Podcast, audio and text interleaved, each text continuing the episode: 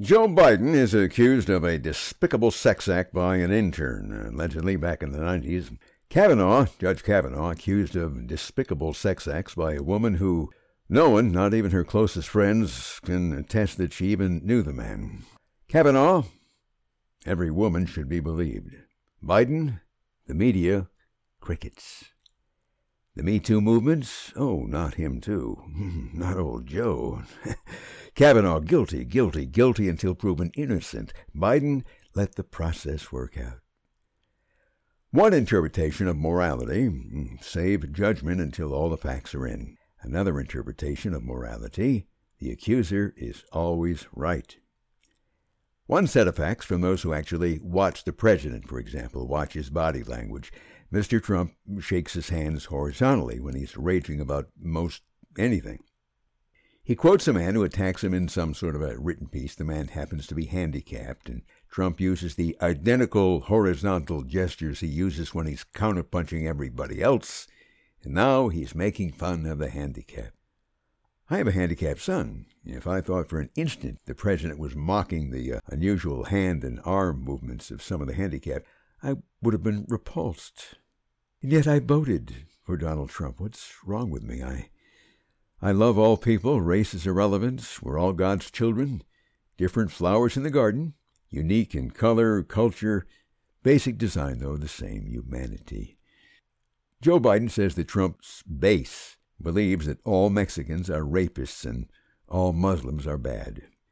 Well, I'm not sure what a base is. Uh, people who believe he's generally doing a pretty good job and want to give him a chance, or us drooling, rabid, Bible thumping rednecks. If, when actually watching the president, hearing him say all Mexicans are rapists and all Muslims are bad, I would disapprove. What I heard him say is that some who are crossing the border amongst the masses are rapists, child molesters, murderers, and criminals let go by the governments to become America's problem and any sane country should have a system to protect its citizens. And allowing masses of undocumented people to cross our borders makes the country less safe for those of us who are already here. One morality, another.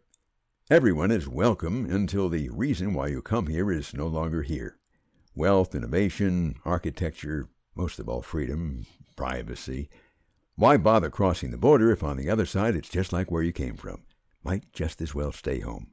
Problem solved. And Pelosi eats Ben and Jerry, Dove bars, and holds up funding for the little people. One morality closed down the border with China when a deadly virus is spreading throughout the country. Another morality, closing the border, is xenophobic, fear of foreigners. We must not fear foreign anything. Share everything technology, pork, rapidly mutating, highly contagious diseases, I restrain myself from uttering, Are you crazy? But let us reason together. The virus did originate in Wuhan, China. There's a nearby virology laboratory in the same city, and by the same name. There are reports there is a correlation. No conspiracy theory here. They're State Department reports, reports, written documents, that sort of thing. Circumstantial evidence, yes, but well, it's written down by intelligence people. That it started in Wuhan, there is no question. Wet market, sick bats, okay, agreed. The Chinese were experimenting with bats in the laboratory, allegedly attempting to find a vaccine for mysterious viruses such as COVID 19.